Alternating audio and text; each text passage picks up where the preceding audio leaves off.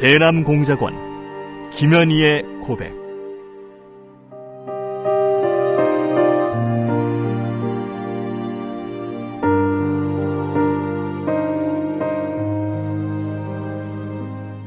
나는 김정일의 친필 지시로 1988년 남조선에서 열리는 서울 올림픽을 파괴할 때 대한 공작 임무를 받고 100여 명의 남조선 노동자들이 탔던 비행기를 공중에서 폭파시켰다.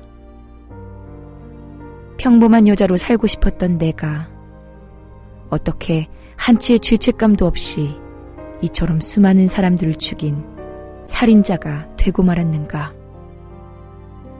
조국을 위해 한 목숨 바친다는 명분 아래 이 엄청난 죄악을 저지른 나를 용서할 수가 없다. 이 수기는 이루지 못한 내 꿈과 나로 인해 희생된 사람들에게 속죄의 죄물로 바치는 눈물의 기록이다.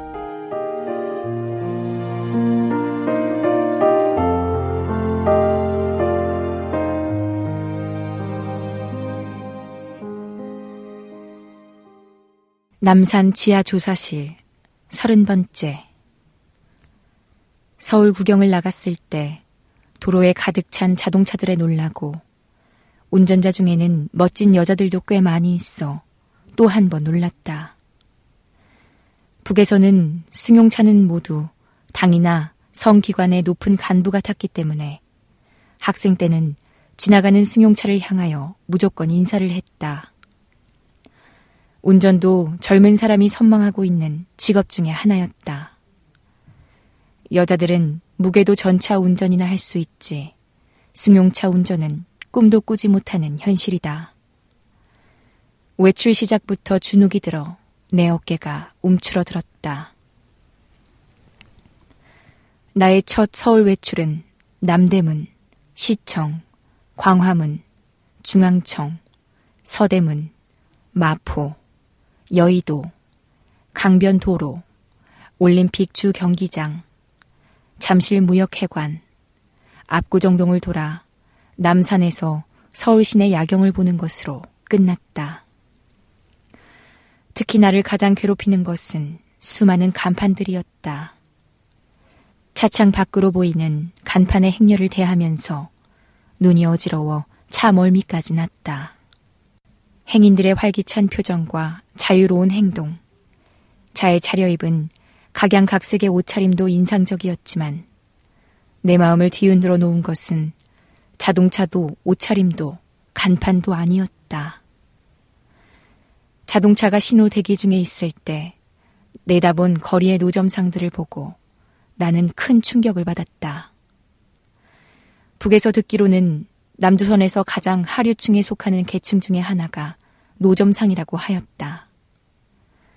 그 하류층의 노점상들이 팔고 있는 물건들이 내 눈길을 잡아 끌었던 것이다.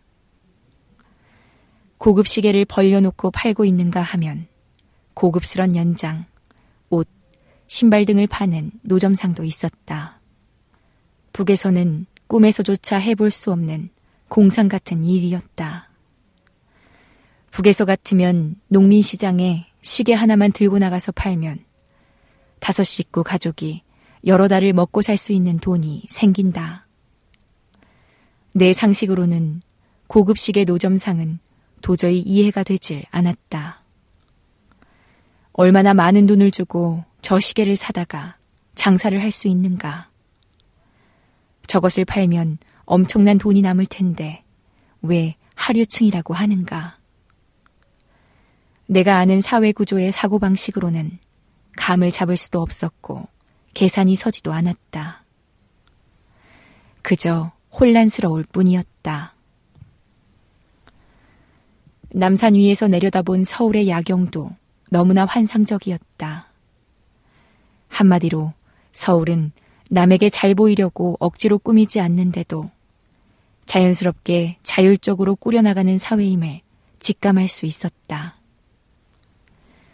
내가 자백한 뒤 서울 첫 외출에 대한 소감문을 감상문으로 적어낸 적이 있었는데 지금 소개할까 한다. 그때는 너무 흥분한 상태에 있어서 두서없이 써내려갔으나 솔직한 심정 그대로였기 때문에 여기에 옮긴다. 저는 인민들의 가장 평범하고 보편적인 생활을 보여주는 곳들을 보고 참 많은 것을 느꼈습니다. 거리에 이르는 곳마다 차고 넘치는 정갈하고 아름다운 국내산 제품들과 충족한 식료품들, 그리고 이를 팔기 위해 노력하는 사람들의 친절성과 밝은 얼굴들. 이러한 현상은 북조선과는 너무도 차이나는 현상들입니다. 다른 발전된 자본주의 사회에 비해 보아도 나으면 나았지 손색이 없었습니다. 인민들의 복리 증진을 위해 나라의 모든 정치 경제가 협력해 나가는데 깊은 감동을 받았습니다. 거리의 시설도 최신, 현대적으로 꾸려졌으며 인민들의 생활에 편리하도록 복무 이용되는 것을 보았습니다.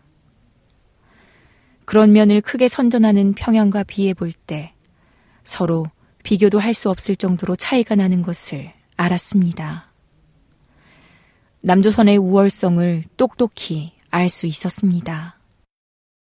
제가 북조선에서 듣고 배우고 생각하던 것과는 너무나 상반되는 현상이어서 의심감과 배반당한 마음, 그리고 이곳에 대한 새로운 긍정감으로 내 자신을 억제할 수가 없었습니다. 서울의 일부분만 보아서 전체에 대해 다 알지는 못하겠지만 일부분일지라도 이곳이야말로 인민들이 마음껏 능력을 발휘하며 잘 살 수 있는 지상 낙원이라는 생각이 들었습니다. 반면에 북조선이 얼마나 엄격하고 부자유스러운 사회인가 알게 되었습니다. 그리고 서방 자본주의 국가에 나다닐 때마다 낙후한 생활 현상이 항상 부끄러웠었는데 우리 민족 중에서도 이렇듯 훌륭히 살아가는 곳이 있다는 걸 알고 가슴 뿌듯한 민족적 자부심과 긍지를 느끼게 되었습니다. 이렇게 발전된 사회를 이룩하기 위해 그동안 얼마나 많은 고생들을 하셨습니까? 참으로 수고들 하셨습니다.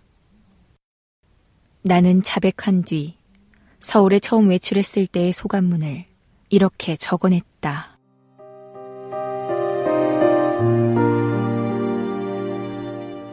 대남공작원 김현희의 고백, 랑독의 박수연이었습니다.